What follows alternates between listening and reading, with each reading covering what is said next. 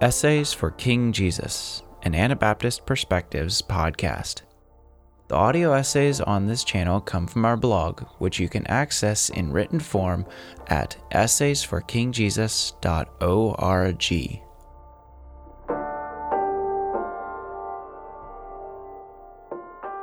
The Power Question, Gelassenheit, and Koinonia.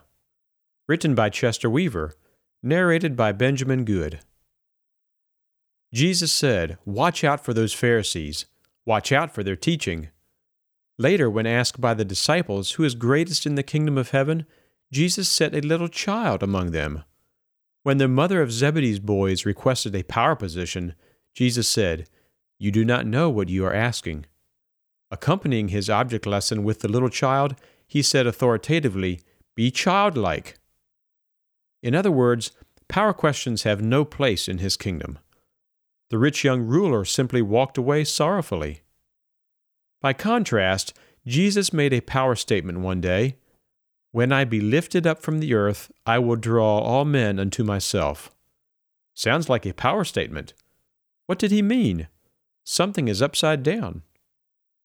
And then he said in Matthew 18, verses 1 through 9, Whoever interferes with this admirable childlikeness should be drowned.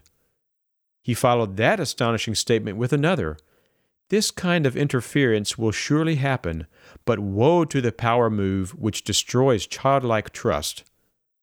And then he followed those two astonishing statements by an even more astonishing one.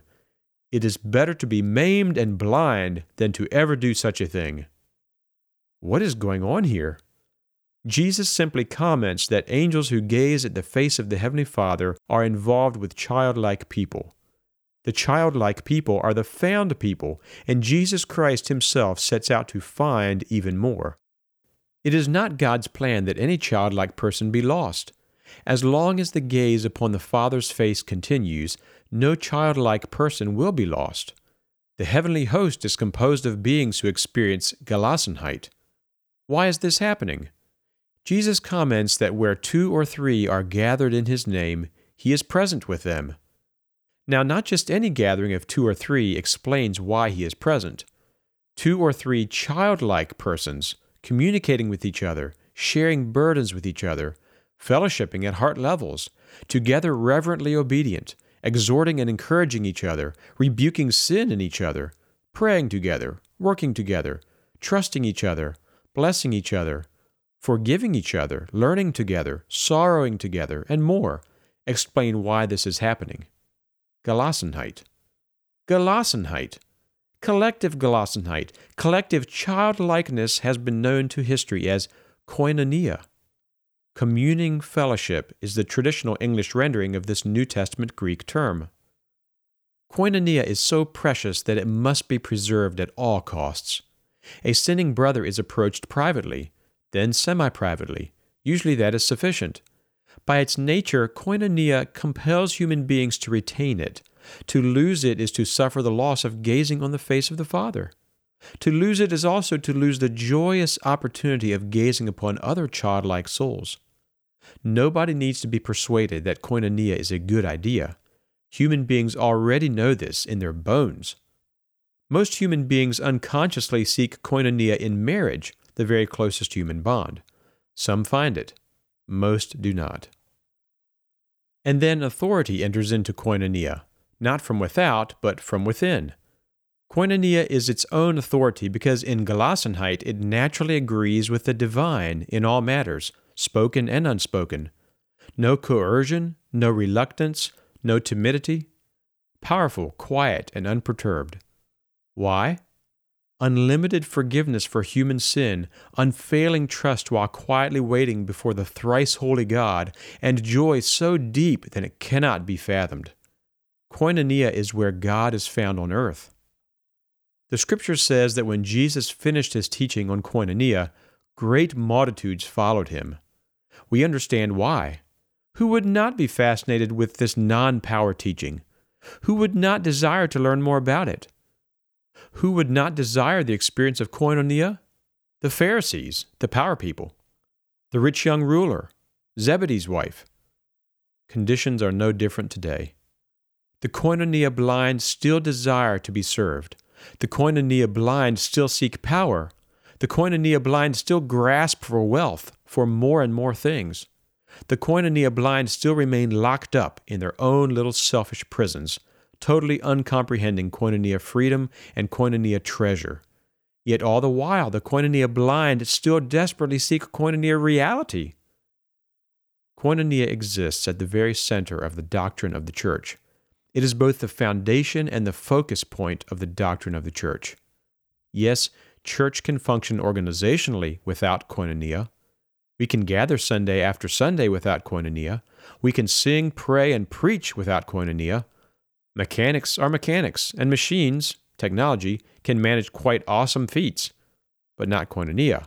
Koinonia is divine. Please allow me to conclude by considering Zebedee's wife's power question. Kneeling before Jesus, she humbly requested that her sons enjoy power positions on the left and right hands of Christ in his kingdom.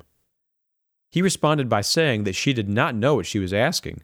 He asked her if she was able to drink the cup of suffering just before him and whether she was willing to be baptized with his kind of suffering.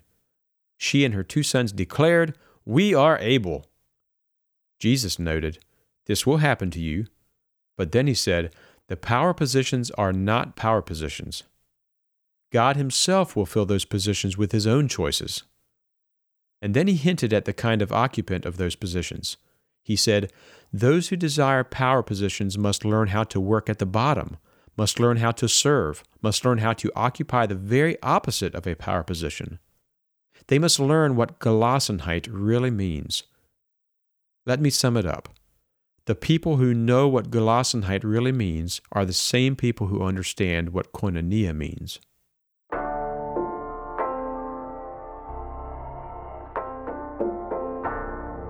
Chester Weaver and his wife Barbara, parents of eight children, live in Itasca, Texas, near two of their sons' families. One son and two daughters with their families live in California, while two more children live in Virginia. One son with his family lives in Ireland. Chester has been an educator for almost his entire adult life, specializing in history and theology. Thank you for listening to this episode of Essays for King Jesus by Anabaptist Perspectives. For more media resources or to support our work, visit essaysforkingjesus.org or anabaptistperspectives.org.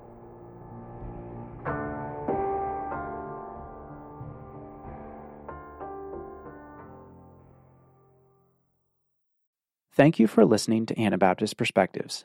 Your listening and sharing this with friends helps more people find our episodes. A special thanks to all of you who support Anabaptist Perspectives financially. We are here because of you. If you haven't had the chance to give yet this year, would you consider making a year end donation? You can donate on our website or by check. Thank you so much for listening and supporting Anabaptist Perspectives.